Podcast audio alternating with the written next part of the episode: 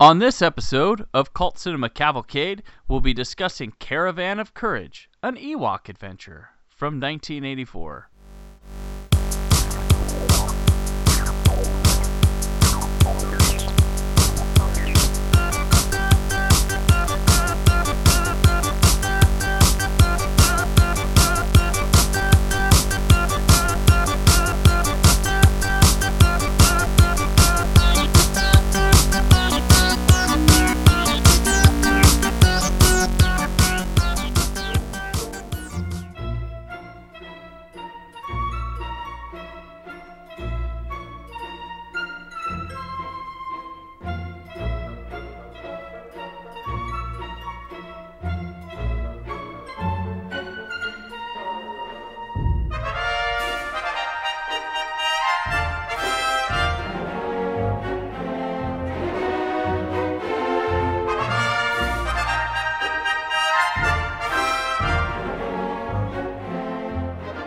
To another episode of Cult Cinema Cavalcade. I'm Brandon, and as always, with me is your Yub Nub co hoster, Cullen. I had something clever to say, and then it completely went out of my head, so just keep going. Cult Cinema Cavalcade is a bi weekly movie podcast that finds Cullen and myself discussing a film from cinema's past, considered, but not limited to being a cult classic. As a disclaimer, every episode will include plot spoilers and may contain harsh language. Today we're here to discuss the first Star Wars spin off film, Caravan of Courage, an Ewok adventure. Cullen, what is Wicket up to in this one? Well, Wicket the Ewok and his friends agree to help two shipwrecked human children on a quest to find their parents. Caravan of Courage is directed by John Korty and written by Bob Carrau off a story by George Lucas. It stars Warwick Davis, Aubree Miller, Eric Walker, Fionnula Flanagan, and Tony Cox, with narration by Burl Ives. Yeah, I didn't realize it was Burl Ives until the end of the movie. I, I I heard the voice and I thought that has to be someone I know. Otherwise, why is he in this movie? And then at the during the credits, I saw Burl Ives, and then I wrote in my notes, "Motherfucking Burl Ives." we'll talk more about that in a sec. But anyways, welcome back to Cult Cinema Cavalcade for our most exciting adventure yet. Uh, as mentioned, Mm. our podcast drops every two weeks. Uh, you can be sure not to miss it by staying tuned to our website, cultcinemacavalcade.com, iTunes, Facebook, and one of the most insane Twitter accounts on the internet. If you want to contact us, you can use those means or emailing us at mail at cultcinemacavalcade.com. Today, we have a comment on our website coming to us from our friend Brian in reference to our James Bond Never Say Never Again episode. Cullen, you want to read us that comment we received? Sure. Brian writes, This movie is no Octopussy. I had a much angrier comment ready to go, but you guys backtracked some of your anti Roger Moore talk at the end. Roger Moore is my James Bond, and he will remain the gold standard by which all other James Bonds are judged. I don't care that he just turned 88. If Daniel Craig is done, I say we go back for more. Can you guys each give me your favorite Bond actor? Obviously, Roger Moore. And Bond film? Obviously, Moonraker? Thank you, Brian, for the comment. We like interaction with our listeners. So Especially when they're so spirited. Thank you. yes. So Cullen, what do you what do you have to say about uh, what's your opinion on what Brian has brought to the table here? Uh, well, first of all, Moonraker is not the best James Bond movie. Uh, that is one of the worst James Bond movies. I It's will almost a- disagree. Uh, Um, it's like a parody. It's ridiculous. no, it's not. It's not even. And A pigeon does will- a triple take. that's two seconds of the movie. Anyways, Moonraker, to me, it's my second favorite of the Roger Moore films. And if you like The Spy Who Loved Me, there's no reason not to like Moonraker. They're identical films almost. And I, I really think the first three quarters of Moonraker is surprisingly dark for a Roger Moore film. And I think it's a great adventure. And I think when they go to space, it's really not that bad. And if you pay attention to like Lewis Gilbert, uh, the director, he directed three Bond films. it makes perfect sense that the movie would go to the lengths of space because his first movie was You Only Live Twice, which had a huge volcano layer, which you know land, and then uh, Spy Who Loved Me was his second film. Is underwater based, land, sea, and then let's go to air. Yeah, it's a space base. So he go he goes beyond the air. The unforgivable the, the unforgivable thing with the Moonraker is the handling of Jaws towards the end of the film, which mm-hmm. it's uh it, it's a little bit ridiculous and he played into children writing in wanting Jaws to be like redeemed, so he bought into that. But aside from that, I I like Moonraker a lot. For years, I was like, ah, Moonraker, Moonraker. But then I realized I hadn't seen Moonraker in a lot of years, and when I did my Bond retrospective back in 2012, and recently I've, I've watched the movie film multiple times since, I was wondering, I'm like, wait, what was it I didn't like about this film? I was surprised by the first three quarters of the film, how much I really uh, was really enjoying it and think it was pretty good. And the space stuff didn't really bother me. It's like the last 15 minutes of the film. I I'll, I'll defend Moonraker. I, there's a commentary out there on Out Now, Out There in an Abe. If you want to look it up, I spend time defending Moonraker. So, Brian, I'm with you there. Cullen's not, but I'll be with you on Moonraker. It's my second favorite Roger Moore film. I will say one thing about Moonraker, and then I will move on. The final line of the movie is James Bond in an escape pod with some woman they they talk to uh, to M and Q and everything, and then uh, M says, "What what the devil is Bond doing?" And then Q says, "I believe he's attempting re-entry." That's the last line of the movie. So you just, I will leave you with that oh, for Moonraker. Only to be topped by "The World Is Not Enough." oh God! But the, the world is not enough. It's an awful movie. No, it's not. Uh, the World Is Not Enough is not an awful movie. That's my second favorite Brosnan movie. well, I will say this: um, Pierce Brosnan is my favorite Bond. He also has some of the most unfortunate James Bond movies. I think GoldenEye is my favorite. Uh, yeah, I think when you that, set the bar so high with GoldenEye as your first yeah. movie, like Craig has been lucky that you know he had Casino Royale and Skyfall. I don't. Brosnan never got his Skyfall, but I thought The World Is Not Enough was uh, good enough. I'm not. I mean, Denise Richards is flat in that movie, but she doesn't. She's the, an exposition machine. That's not. That's not her fault. She can't perform. That's that's two.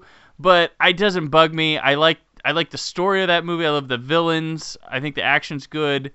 I, Denise Richards' character is the worst casting since Arnold Schwarzenegger as Mr. Freeze. Yeah, it's. I mean, she's just flat though. There's worse Bond girls than Denise Richards, and and I think I'm not going to sit and defend Denise Richards because it's not a good performance, but I think there's worse, and I don't think it ruins the movie for me. Die Another Day is my least favorite of the Brosnan ones. That one's, ooh, it, it eh, but it, you know, I'll tell you what, Die Another Day is at least not boring. My my, I'll, I'll defend like I think Pierce Brosnan nowadays gets a bad rap. I thought he was a great James Bond. I'm not a I I tend to find things I like about every James Bond. My favorite one, I'll probably lean on Connery.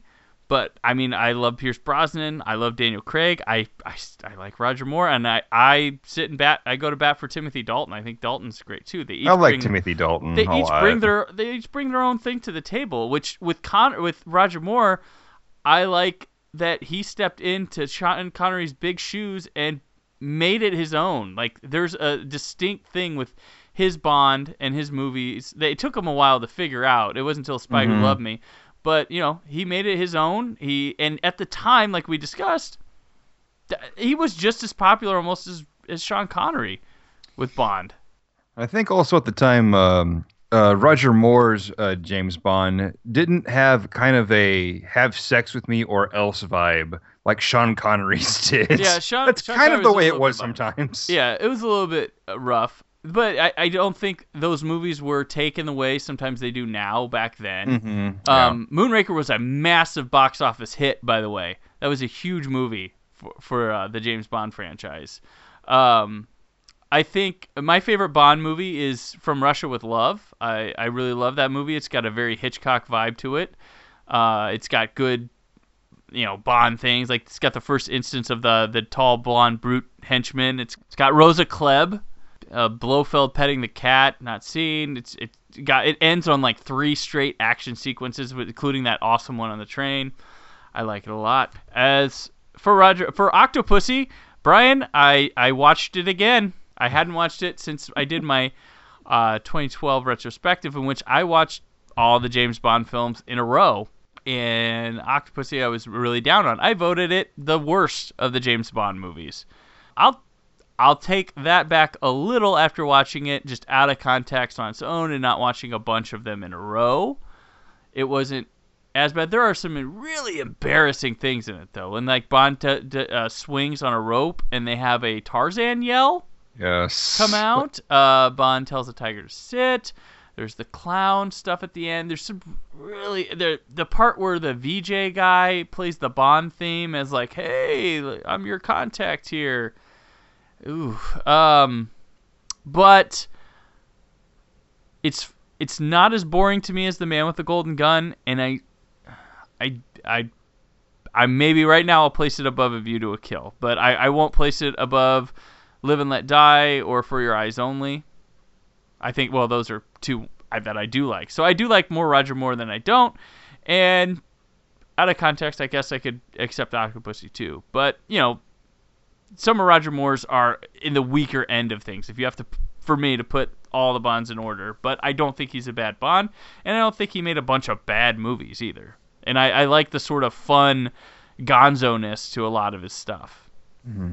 And I think with with Brosnan, what we got with him was like the best of Connery and the best of Moore together in a hybrid. I think that was what was so Yeah. great about him. He was seasoned and sexy. Yes, so- he was. He's a very attractive man. so I Uh. I hope as that I, I don't think we were bashing Roger Moore. I didn't realize it because I'm not a hater of Roger Moore or the era, but I hope it clears some stuff up for you. And comment again.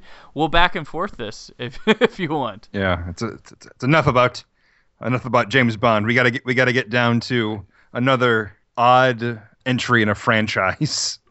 Yes, moving on to Caravan of Courage, an Ewok adventure. Our story begins in a time long, long ago, deep in an enchanted forest on the distant moon of Endor. Now, this was on TV. It was just the Ewok adventure, but this was released theatrically overseas and got the the Caravan of Courage title with it, and that's the title it carries on home video releases. Oh, okay, all right. Which You know, I we- we- like Caravan of Courage better than the Ewok adventure. yeah, they might as well just call it the Ewok movie because Yeah. they don't know what else to call it. And they actually do call uh, all of the Ewoks together uh, a caravan, Yeah, and So- the movie has about a caravan, so and it's about these children gathering the courage to go save their parents from a Jim Henson puppet. This one it came about. It came in 1984, which was a year after Return of the Jedi, after the Ewoks were introduced, and, And it shows. George Lucas was involved. He did come up with a story on this, and he did he had some sort of like producing role with this because he did not want another Star Wars holiday special. That he just let the rights out to that, and they made it, and then he didn't see it till it was done. And as we all know, he's tried his best to banish that and for it never to see the light of day. It. Uh, I will say this: it is better than the Star Wars Holiday Special. Yes, it. Uh, it I wasn't bored two minutes into it. I was not. There, there's a, a part in the middle where it does drag, and I'm thinking, why is this even the movie right now? But it it it finishes. It tells a story, and Well, here's the thing too. They realize, hey, this time when we just have alien creatures that don't speak English together, we'll have a narrator so people yes, aren't freaked, creeped out, or you know, Even- lost. even with the Ewoks talking back and forth, I could still tell what was going on through context. Unlike in the holiday special, where you just like sit there like, what the hell is going on here? Like they're just they're just like Wookiees arguing in a living room. What is this? It's really cr- disturbing. Like it's just like rah, rah. and then what? Because that grandpa one looked so creepy. he had an underbite. It was horrific. Uh, and the uh, and you know, thankfully, I mean, I don't know if they put more money into this or not, but whatever money they put into it, it wasn't like, God, this is. Yeah. Did you make this in a weekend? You know, it's it's a little Nine better. days. Nine days. Uh, it was it was a couple, but no, yeah, Lucas was involved, and uh, one thing that happened was there was a commercial shot for this that never aired that had Cindel and and uh, Mace and Wicket. They wa- go into like a '50s diner and order like milkshakes, and then Mace like says, "Don't forget to tune into the Ewok adventure on November 25th or whatever." What? And and Lucas ex- like axed it. He was like, "No, no, no, no, no, no." This isn't happening." what?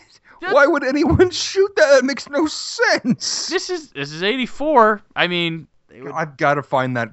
Have you seen this? no, I haven't. It, uh, Lucas got a hold of it before it. bastard. I want to see that. See, this is why I don't understand why things like this, that, like it's goofy. It happened in the past. Like the Star Wars Holiday Special should be a bonus feature on the Blu-ray sets. I'm sorry, George. It happens. People know about it. They can watch it if they want now. They have the means. Just let it go. Pop it on something, just so people can have it. So that way people don't have to desperately look for something that's just awful. I want to find massive disappointment. Yeah, that's really what it is. Like I found it, and then you watch it, and it, it's li- it's like pursuing someone that, that that's really hot. You you finally get on that date. Things are going well. Like oh my gosh, we're gonna go all the way, and then it's just a bad lay, just a dead fish. This aired in 1984. I don't have ratings or anything, but it got a sequel, so I'm sure it was a pretty big hit. It was also, I mean, it was Star Wars when Star Wars was done, right? I, Yeah, exactly. Like you, th- you thought you were done with Star Wars. Guess what? We've got some more for you. yep, it was that was live enough. action. It was live action. This is what we get. I mean, There was a character that we had seen in the previous Star Wars movie. right.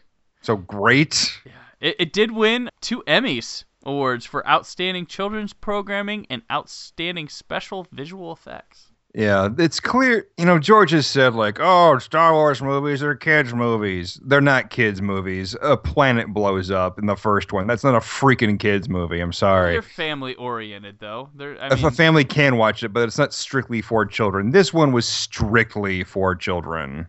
yeah, th- I mean there's no doubt about it. And I think that's Lucas's intention as well. I guess we we can dig into this movie. Try. It it opens with a narrator and it makes it feel a bit Christmassy because as we talked about before, it's Burl Ives who did all the Rankin Bass narrations for many of their like Rudolph the Red-Nosed Reindeer and like and Frosty the Snowman. and he talks about like the forest like being enchanted or something. Isn't that right? I Yeah, i know at some i know at some point he calls the forest enchanted which i don't understand. Th- there's never been anything magical about star wars. I mean there's the Force, but that's not really i never felt that was magical. It was mystical maybe i don't know or maybe i'm splitting hairs here but it never felt like inexplicably like why did that happen? Magic! Y- you know i never felt that way. And there's a that serious kind of vibe going on needlessly certainly later on in the movie when the actual Right. caravan caravan heads out. We go upon the woods at night and there's a couple of parents searching with flashlights near a crashed cruiser and they're looking for the kids worried about them talk about a, hoping they're like life beacon is that what they call it? Or sure. Yeah. It's not the, the thing that tracks their children whatever they want to call it it's not Catarine, look. Cindel's jacket. I hope she's kept her life monitor on. but their search is cut short because a giant creature starts approaching them and then we get the credits yes There's our intro scene. We don't have a big scrolling uh, epic scroll or the Star Wars movie. We do Because- get to see hear about a galaxy far, far away. and It's in the narration. Yeah, but it's it's because this isn't epic. Like that crawl is for epic things. This is just a bunch of people, not even people, a bunch of characters we've never seen doing stuff that really doesn't matter to the rest of the universe at all. It's The Hobbit with Ewoks. No. That's basically what this is. Ah, you're right. That makes oh, it's gross. Uh, Oh, I, I just like this movie even more now. So we we we open on bits of the Ewok village, but we fade into the outskirts because this money movie doesn't have the money to have an Ewok village. Just shots unused from Return of the Jedi. I'm sure of it. Yeah, because we- the rest of the, the rest of the movie is just like Wicket and his family camping. They're like in a hut. They live in this like hut, and w- it starts with Wicket goes to find one named Eej, and he It was searches. D- it was Deej. oh, is it Deej? Yes. Oh, so it's like okay. Deej. pretend pretend it's DJ Tanner, but an Ewok. it's Deej. Deej, who searches for a missing son, is going to search for missing sons with a glider, which they had them in Return of the Jedi, so that's something new. But, Uh, but what's cool about this is that when you see the the glider actually take off, it's not like I mean, there's certainly some of like the close-ups. It's like, all right, well, that's clearly just like like a person with a blue background or whatever. But there are like wide overhead shots where there's a person dressed as an Ewok on a glider. So that's at least I don't know. That's kind of cool. It's neat. I, I give him props for that. this movie, uh, for TV movie, uh, costuming, puppetry effects, I mean, they're pretty good. And, and TV movies were a bigger deal back when this Mhm. came out, too. There was more effort put into them. They were more than just those, you know, Hallmark holiday movies that we see all the time. It Yeah, they're, like, they're, you- they're not just like romantic comedies dressed up with Christmas garbage around it. This was an actual like an attempt at making a movie. Yeah, if, if you if there was a special uh, made for TV movie on, it was usually like a, a time to gather around and everybody watch it type thing. I mean, and this is even before Stephen King miniseries became a huge thing. This is Yeah. you go back and watch them now, and it was I mean without commercials and stuff and not having the context of time, they're not very interesting movies or as good, but they were they were a big deal. Uh, Deej finds the two sons and throws them a rope, and then they all fall down a hill. And Yeah, like the, like the sons are like fighting on the side of a mountain. yeah, just bullshit. They ah, there they are. As they walk home, they pass by the cruiser we saw in the opening scene, and they start to search it. And guess what? The little girl Cindel uh, was in there the whole time, apparently. Like, ignore, like the- ignoring her parents that were like, "Hey, it's okay, we forgive you." Like, it's all. yeah, either the daughter's an idiot or the or the parents are idiots because they're like they're they're yelling, they're looking all around the outside of the ship. Like, uh, why didn't you look the, the inside of your ship? and they found her jacket out there and were worried and she doesn't like uh, she was she maybe not there when that happened but it clearly seems like Well, I don't know been- how the hell she got back because she didn't have like a flashlight or anything to get back is- in the middle of the.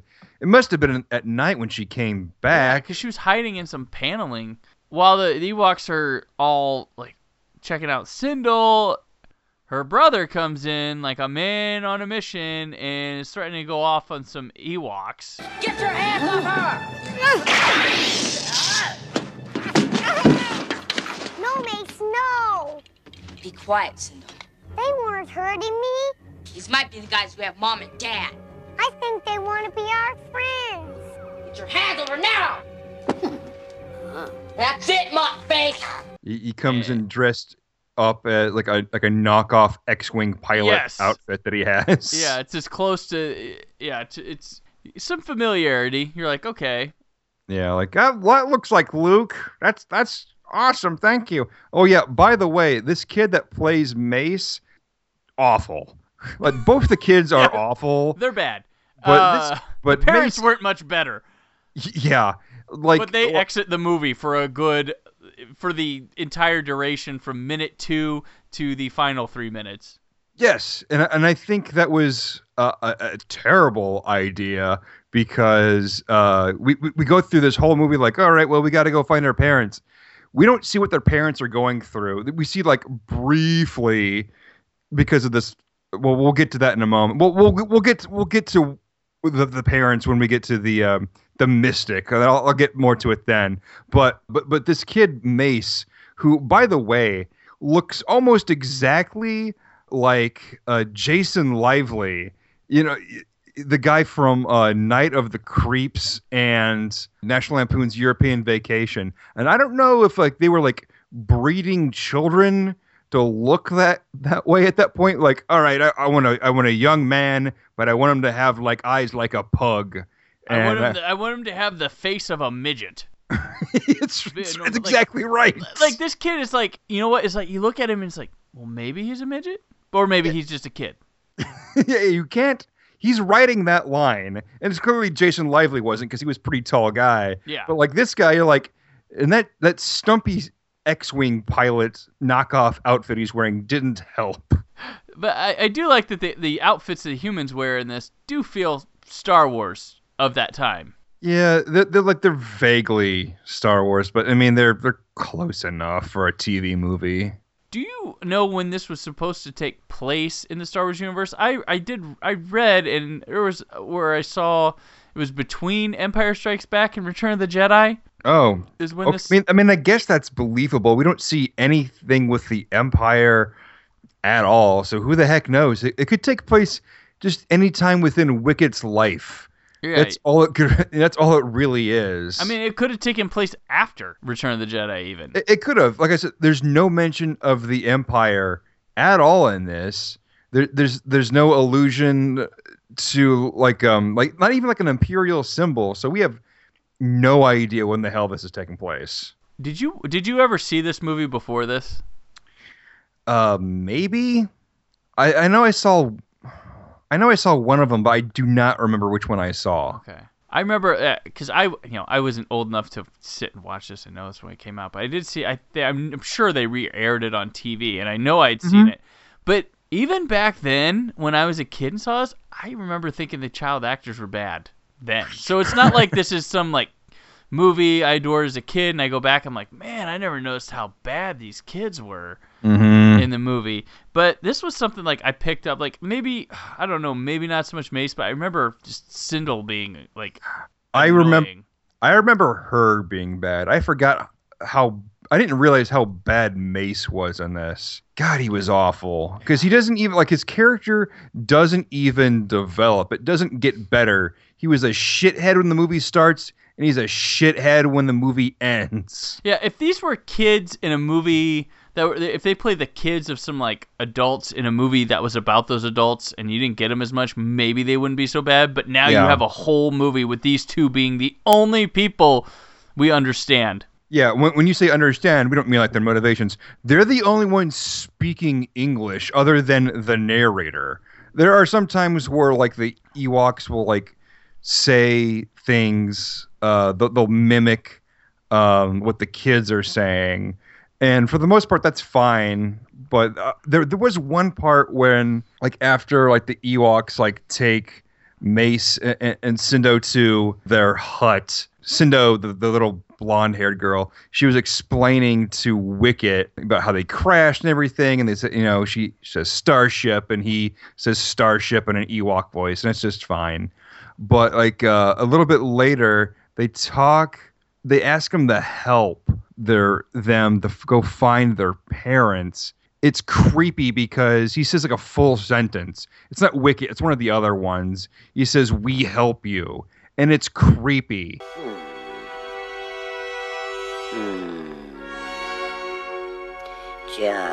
Jack, we help you. Yub nub, yub nub. because it's a full sentence.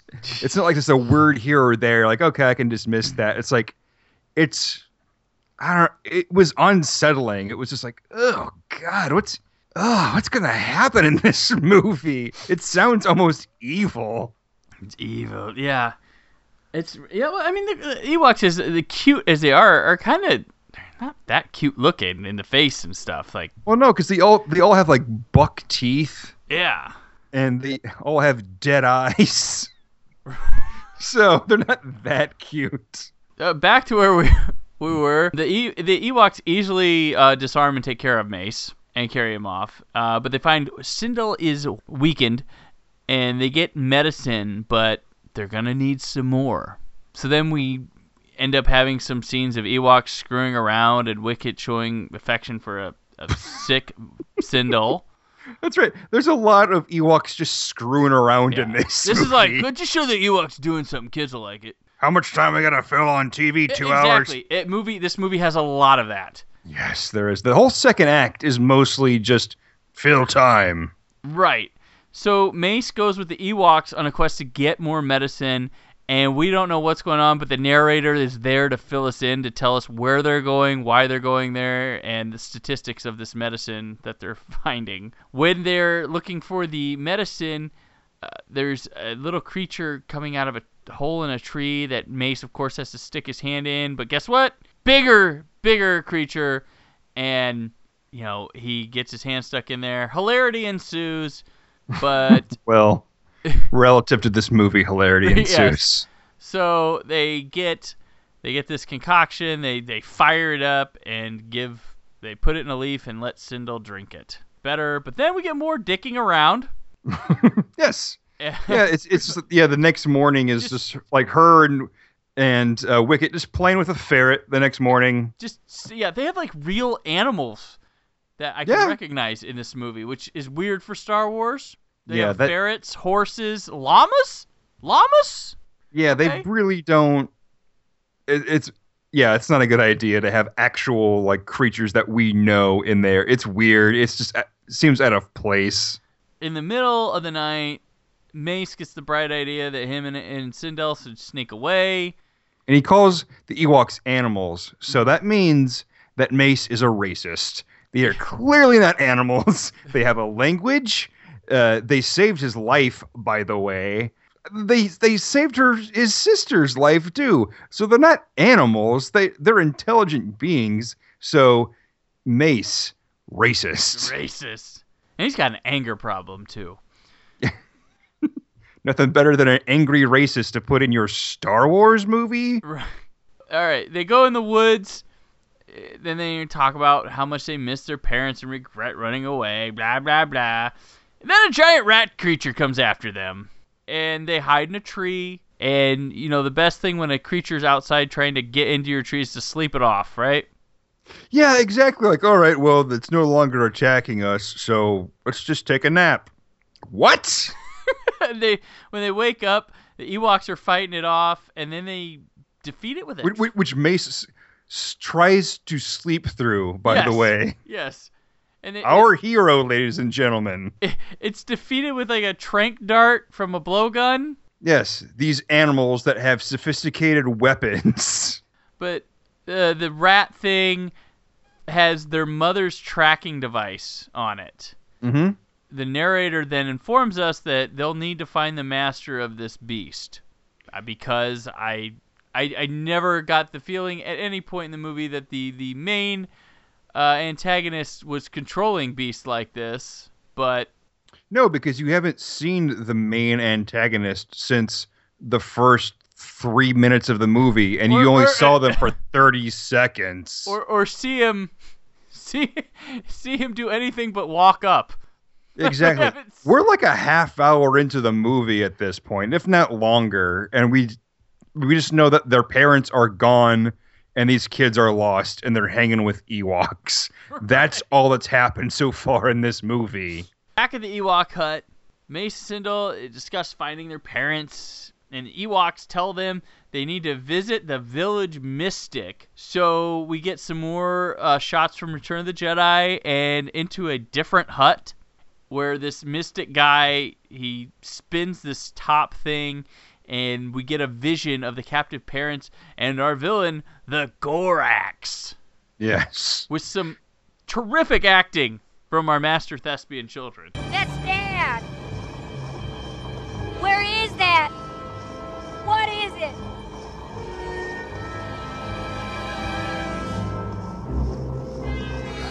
That's Mommy and Daddy.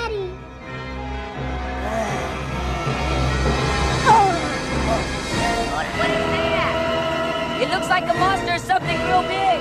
Where is it? Where is it? If we don't help them, they're gonna die.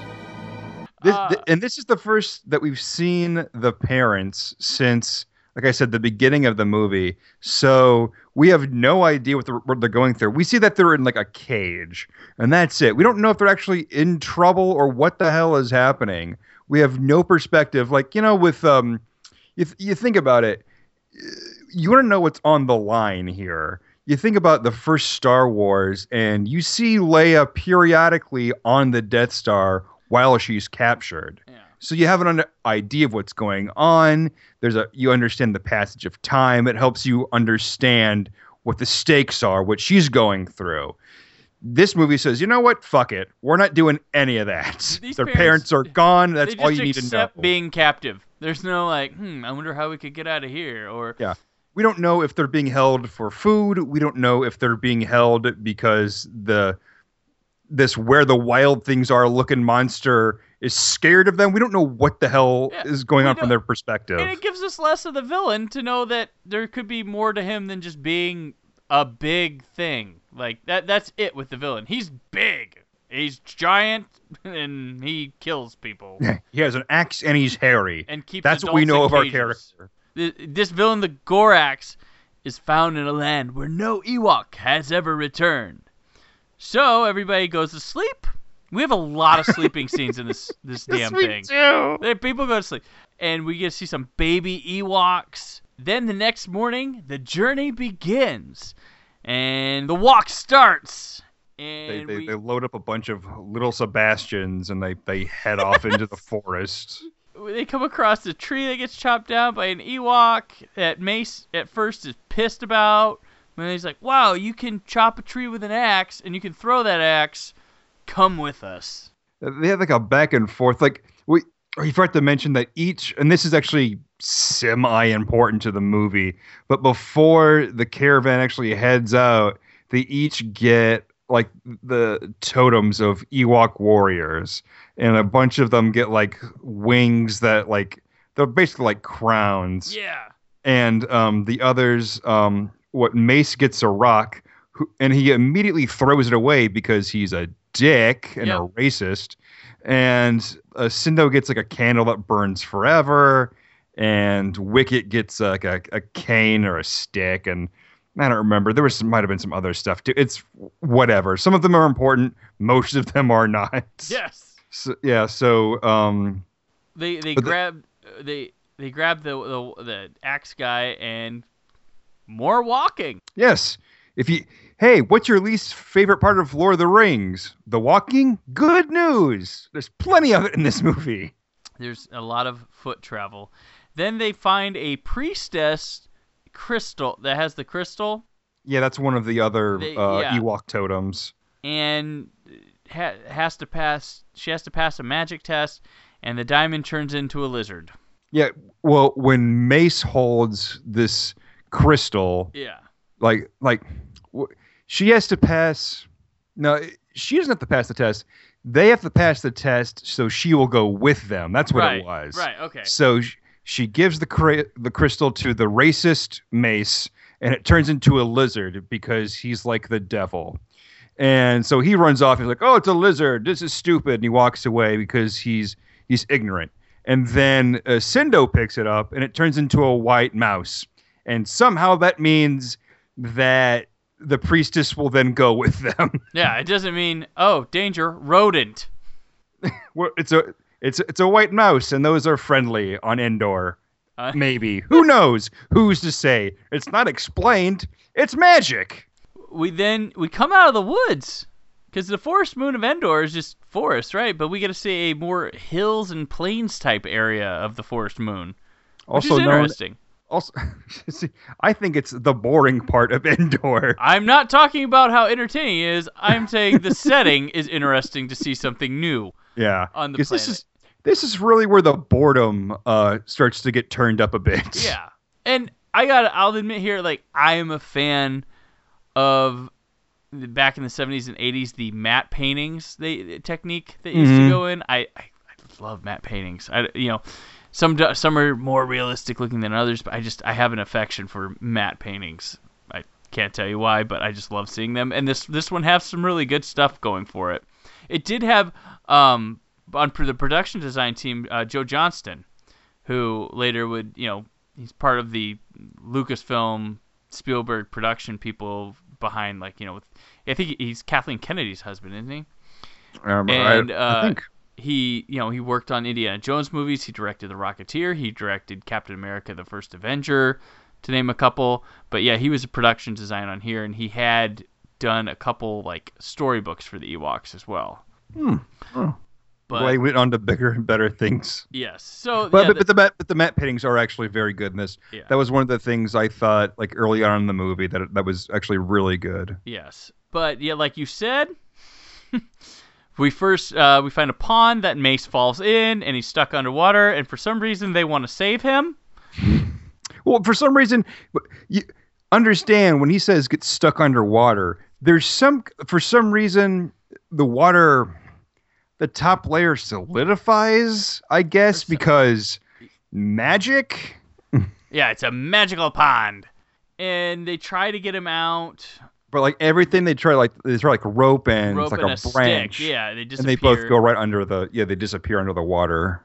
Cindel dies get the magic stick, and it works. It pulls him out, and we get a stick with Mace for the rest of the movie. Then So is that so that means like Wicket's like the fifty cent of this movie, right? With the Right. magic stick. He's got the Okay. magic stick. That's it. Okay, that's a, always suspected. Good. then there's this there's this little Sebastian that has this like shit all over the back of it. It's like this big mound of some something that they It's like they Cindel put like and- a it's like they put like a hut Yeah. on top of its back. and Cindel and, and Wicket ride in it. And at one point, Cindel's just in there by herself, and the horse goes wild, and she's in it, and it escapes. And the axe Ewok chases it down, slows up the horse, and because that needed to happen right Yeah, after the the- pond. Exactly. This thing takes about like two or three minutes, like directly after Mace gets stuck in the water, and you know the the the woodsman Ewok immediately stops the horse, and they come back like, okay, well, that ate up a few minutes. And when they return to where the rest of the Ewoks are, Mace jumps up and runs, and he's you know just like, they're here, they're back, they're here. Like they were gone for like 10 minutes. exactly. And he acts like they were gone for days. Yeah. and after that, guess what happens? More sleeping. More sleeping! At this time in the middle of the night, a firefly shows up, and Mace wakes up, and then there's a bunch of them after they go outside the tent, and they're just flying around and doing crazy stuff. So Cindel thinks, I'm going to put my candle down here. And then all of them fly into it, and do they.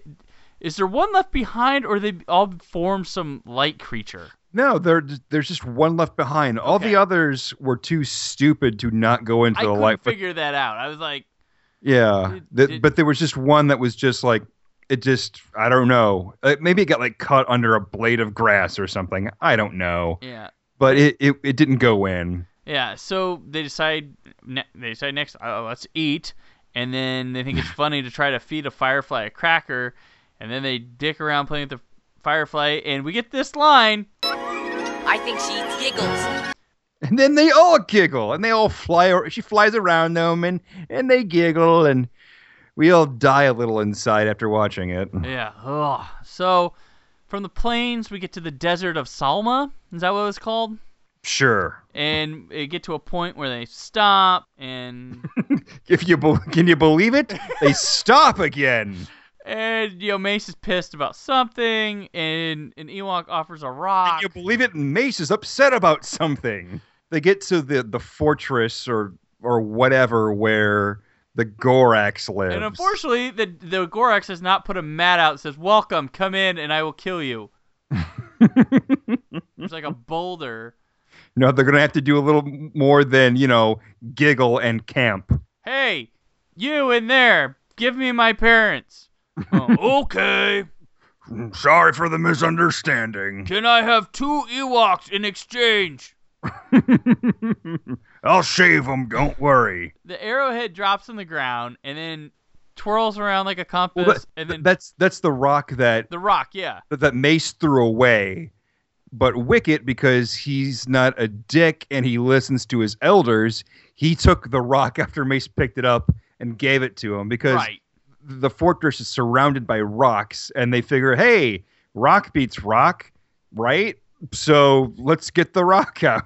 Yes, which ends up helping them tell them the obvious thing of shoot the boulder. yes, there, there's a giant boulder that's clearly in front of the cave. And the arrowhead like goes like underneath the boulder, like through the cave to show them like this is the entrance. They go they go inside and the Ewoks suggest Well, they, they, he shoots. Um, Mace shoots that boulder, which I didn't. First of all, I didn't know blasters could shoot boulders. That seems a bit. well, he had some rifle thing. That, I know, but like it's weird. Like the way it shoots.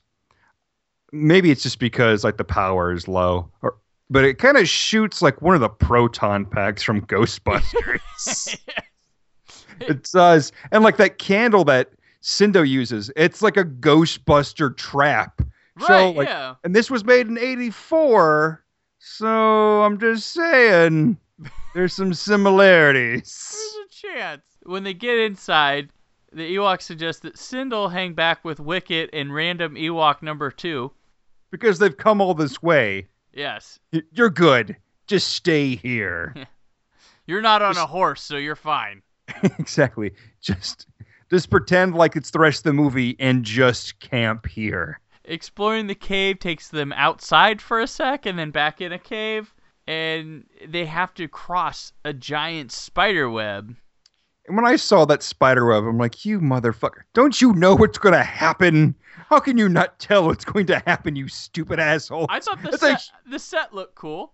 The But, set looks yeah. cool, but I just thought like there's clearly going to be giant spiders. There's Yes. a giant spider web, And there is, there's one, because that's what the budget allowed. one at a time. One at a time. And it attacks, and one of the Ewoks points a magic staff at it, and it controls it to stop, and they the axe guy hacks the web up, and it falls. So getting back is going to be a challenge if they survive.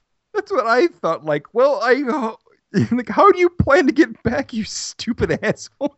But the the spider then finds its way to Wicket and Cindel, and then Wicket kills the spider. Yeah, he's yeah, he's he really stabs it. He really goes for it. I mean, the thing like it's it's uh kind of pins him down, but he stabs the hell out of that Yeah. thing, and That's what- you got to kill it dead. That's right. And that's why in that scene alone, Ewoks are better than Gungans in any case. I will not argue that. We then have a giant staircase that everybody has to climb, but that leads us to the lair in which the parents are in a cage, like a bird cage, and the Gorax appears and sits at a table. But then the Ewok, one of the Ewoks, knocks over a giant axe, and but they somehow the the Gorax gets distracted and leaves the room. Yeah. I mean, it, th- this part of the movie basically turns into Jack and the Beanstalk, Right. ex- except the parents are the golden goose. or or the smoke and instead of the gold Oh. it's the parents There you go. You're absolutely right. and they use this giant axe to catapult mace up to get his parents out of the cage and then the gorax comes back to find everyone yeah, because like one of the one of the Ewoks like runs off and distracts him and chases him around, and the the parents come down from that cage.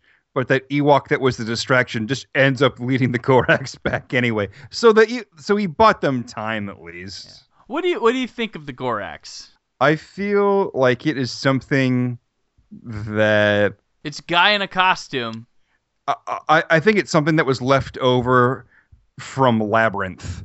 That's what I think it was. I'll tell you what, it's really weird, and this movie was giving me this vibe, especially when the the Gorax was on there. But I was getting a Showbiz Pizza vibe. I don't know Really? why. Like I feel like he would have been like a creature. You know how? Do you remember, uh, kids? Showbiz Pizza was a precursor to Chuck E. Cheese. If you're a younger listener listening to us, and it was better. and it was better Billy Bob forever. They had these in the hall by like the salad bar and the restrooms. They had fake movie posters. Yeah, they they would be they were like parodies of movies, but with the with the showbiz pizza characters. The cast of terrifying animatronic creatures. And this feels like something that would have been on one of those, or maybe in one of their like videos they show. yeah, it, it, it does look like one of their video monsters. Where You're absolutely like, hey, right. It's like a Henson product, but it's kind of creepy. Like the gorilla who played the drums. Yeah. it's like like like a Jim Henson project, but with a third of the budget. Yes. So he's not bad, but it's, yeah, it's just different. And you know, I kind of miss sometimes giant guy in a costume. You know, Yeah, I mean, I, I you're like a the per- Godzilla fan, so I mean, Yes. you love guys in costumes Yeah. looking giant. I, I like the perspective of it. It does look like a really, really. It looks, it looks like two stories tall, like like authentically two stories tall. But I mean, it's still like the mouth. It's got like a, it's got a little mouth for how big it is. right. So that's kind of it's kind of weird. Like I guess he was planning to eat the parents. He was just going to nibble on them because that's all he could fit in his mouth. And you know, oddly as it is, it does feel like a Star Wars creature more so than the rat. But Yeah, the, the yeah. rat was an effects thing. I I agree. I agree with that. But it's still it it feels like a first draft uh, beast. You know, like Yeah, all right, yeah. well, like like all right, this is this is uh this is the prototype. This is what we made, and the person like authorizing stuff like that's great. Let's just use it. Like really, You- you're happy with this? Like we're done. Just we got to shoot this on Tuesday. Let's just get to work. It looks fine. Kids will like it.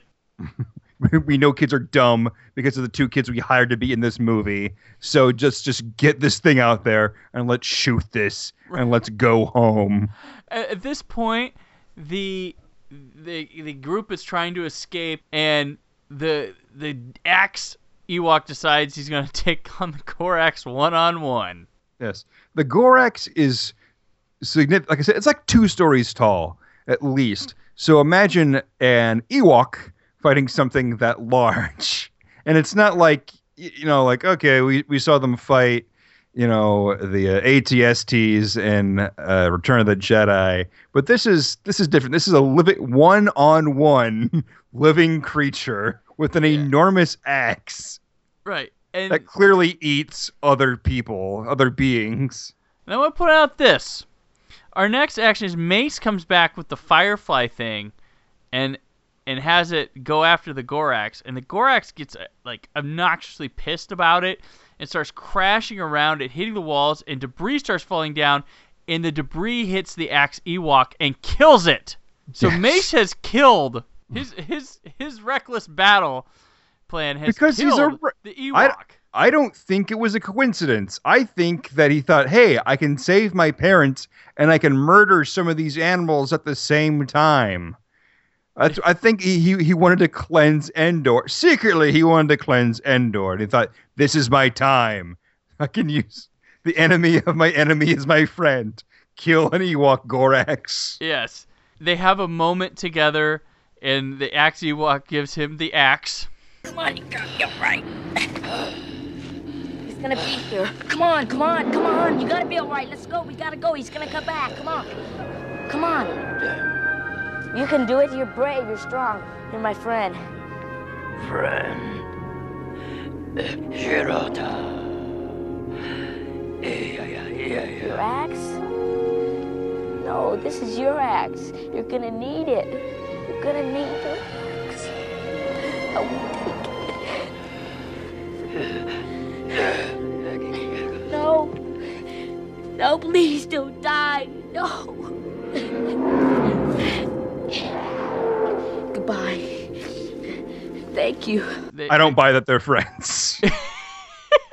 The, the chase continues, and a magic Ewoks makes a rock fall on the Gorax's head, and the mother shoots Mace's gun, and the Gorax falls over the cliff. And Mace, in, instead of you know admitting to murder, covers up with, "Oh, he died for all of us," when referring to the axe elf or the axe Mm. Ewok. no, But- you. No. But the Gorax comes back for one last scare, but Mace throws the axe in it, and it falls down for good. The family's back together again. They all apologize for everything except making this movie. And the Firefly leads them out of the cave. They go back to camp, And s- Mace does one thing. He sets the Firefly free, and, And then Ewok celeb- party. Ewok party, Ewok celebration. The caravan has ended. The Ewok Yeah. venture, this Ewok adventure is over. They would be back the following year, and that that's how uh, we followed up Return of the Jedi in 1994. You're right. It, what more can you say than that's how they followed it up? That's the movie they made.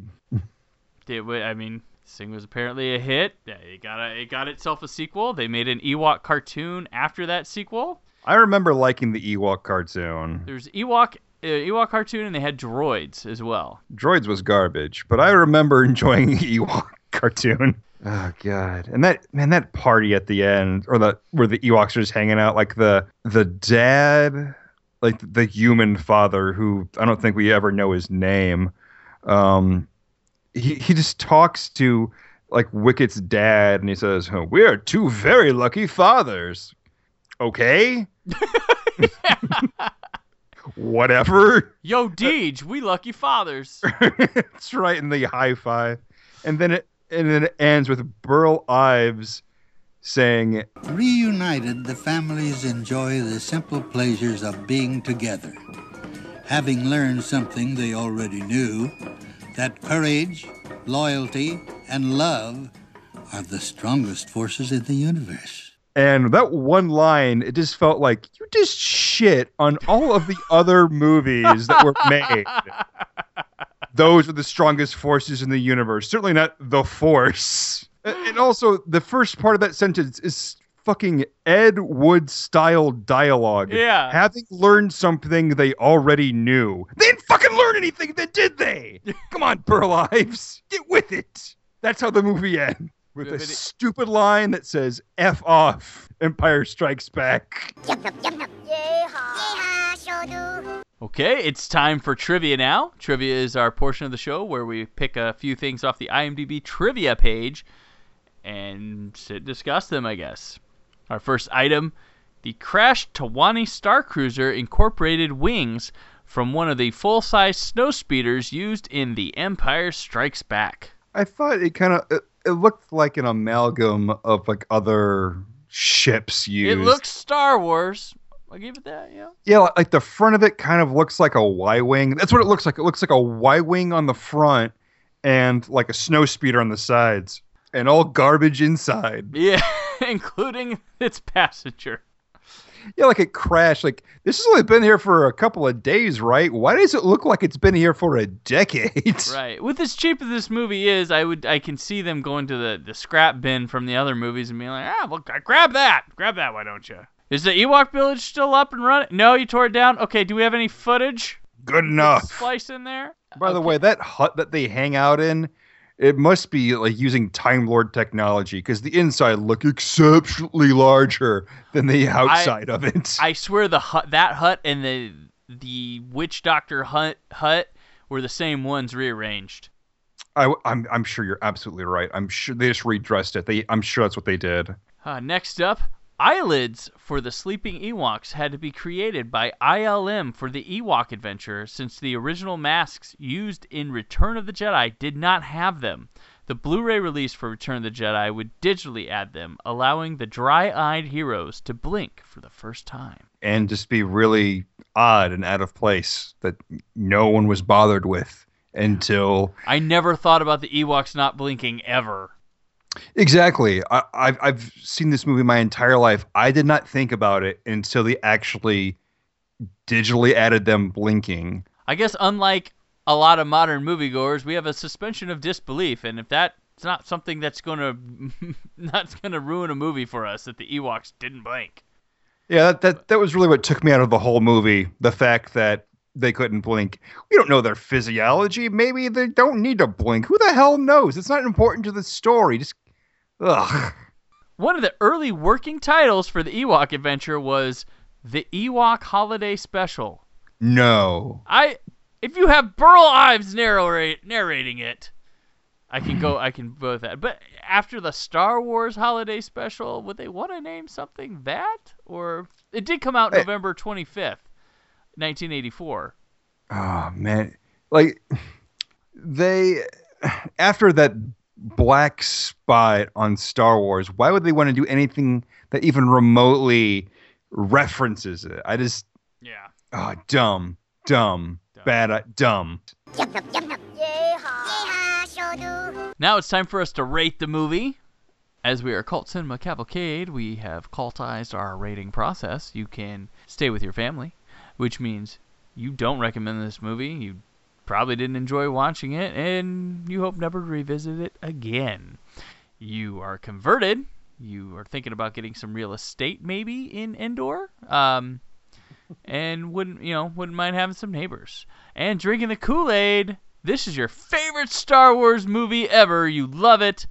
Everyone needs to see this. You don't know what the heck people are talking about with that original trilogy.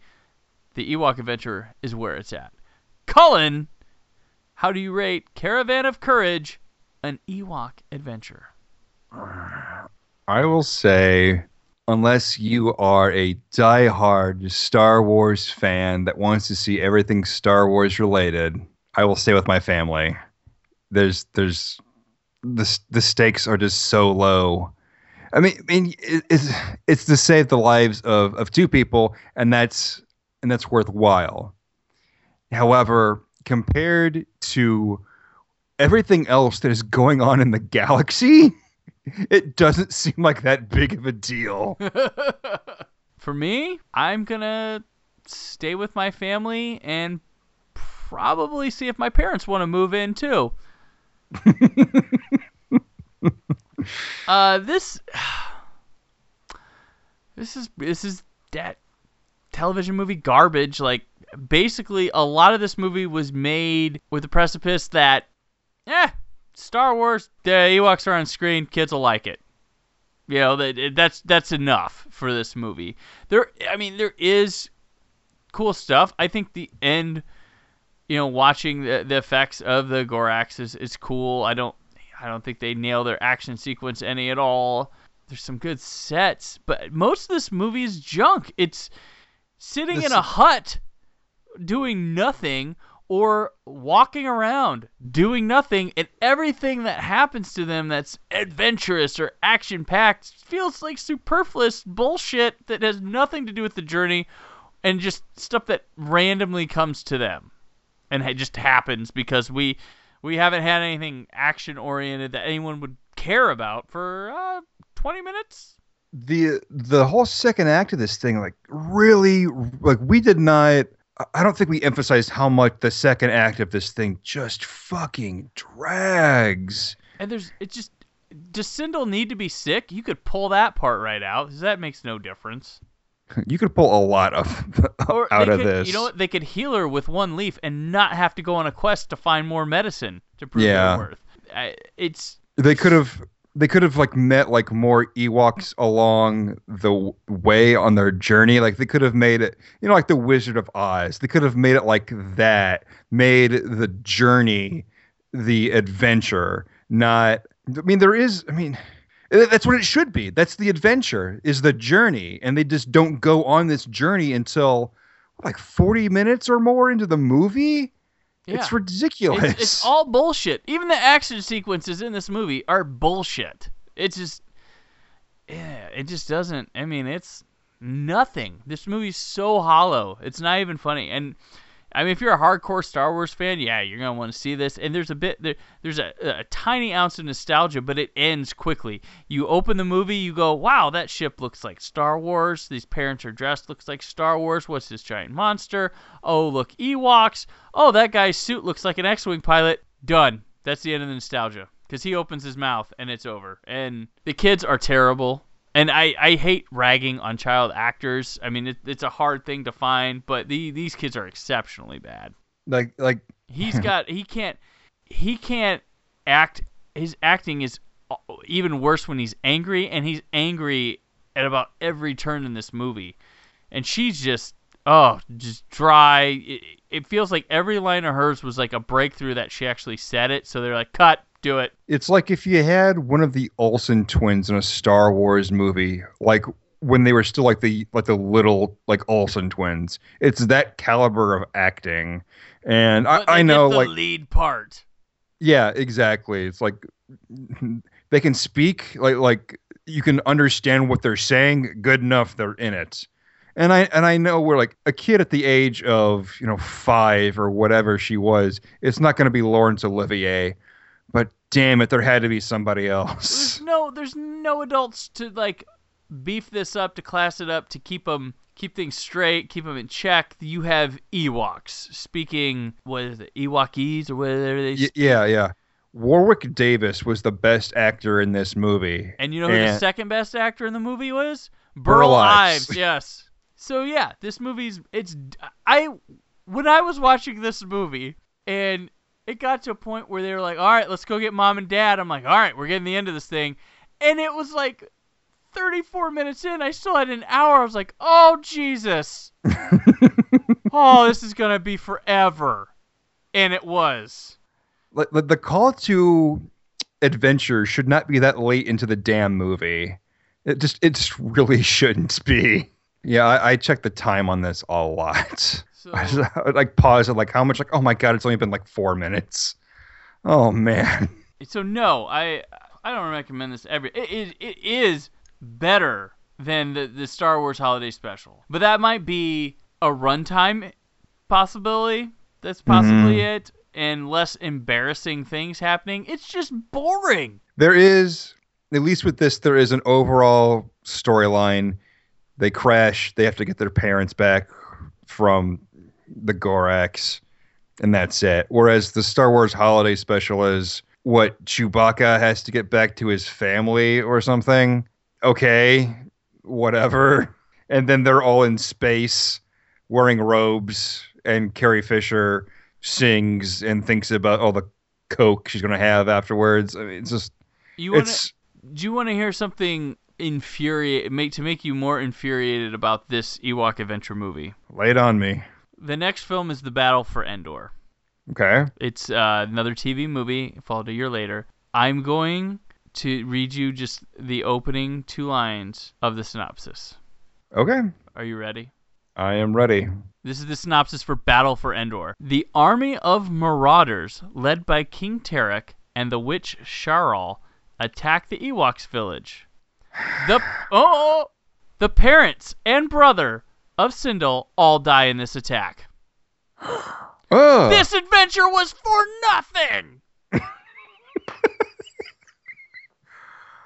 oh my god. Yeah. Oh, but Also, why the fuck are they still on Endor? Why didn't they leave? Let's make a life here.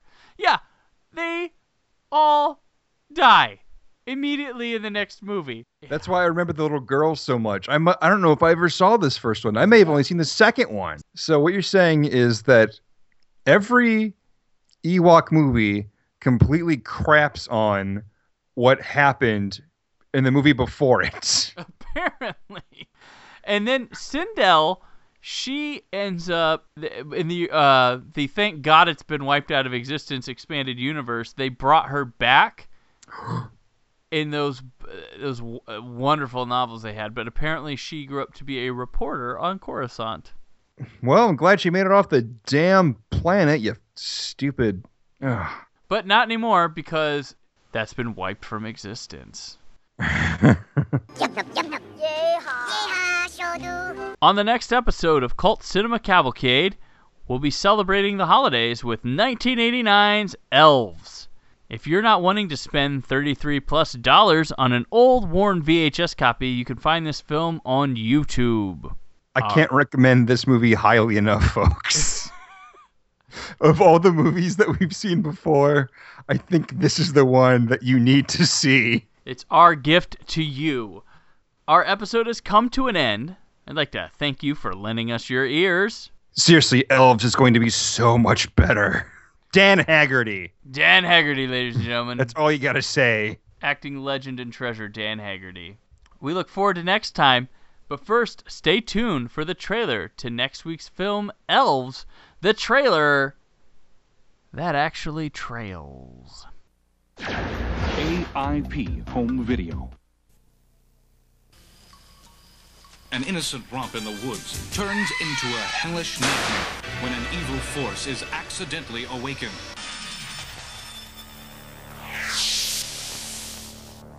Action International Pictures presents the gruesome holiday shocker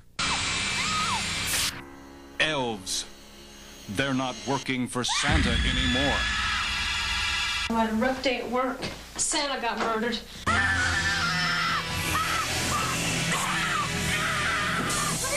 Their mission to mate with a virgin and conquer the world as a pint-sized master race. I'm Saving it for someone special. Dan Haggerty stars as Mike McGavin, an ex-detective working on hard times. First you Santa, then you die. She is the most important person on earth. From her will grow the new order.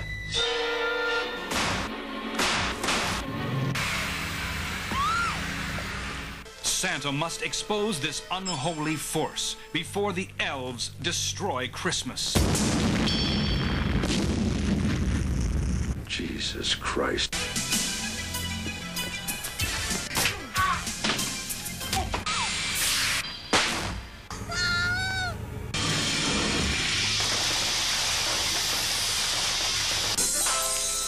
Elves. They're not working for Santa anymore.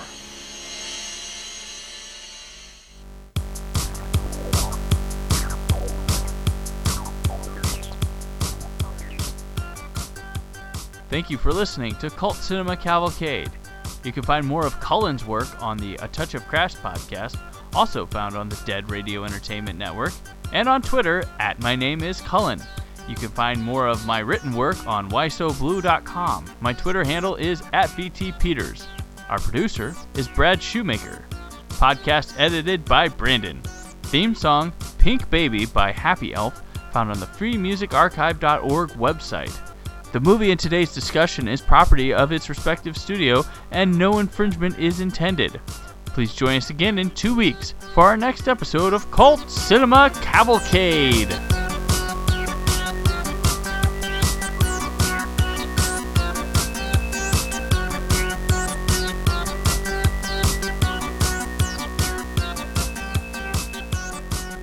I have a question for you. All right. Would do you have a problem if this movie is considered part of the Star Wars canon? not whether oh this is a great movie or not, but it is if this would you still consider this canon? Because no one's ever addressed the issue of hey uh, since they changed what it is, they've never said hey the, oh the Ewok movies are those canon or not? You know what? It doesn't matter I if it's they, canon. I think they, they can be because nothing in this affects anything else. like I said, the stakes compared to the rest of the Star Wars movies, the stakes are so low. It doesn't matter. But Someone if this comes before Return of the Jedi, I'm glad the stakes are low because their greatest, the Ewoks' greatest challenge lies ahead of them in Return of the Jedi. Why have something bigger? Yeah, yeah, yeah. This should take place before that. You're right. I agree. Oh, So, but because because otherwise that means that Wicket's still living with his with his with his with his family. He's still living at home. He needs to get out, get some some Ewok tail. Uh, yeah, I, I don't have a problem with it if it's considered canon because I don't think it contradicts, adds, or subtracts to anything there. So uh, that under that, yeah. Do you need to watch this? No.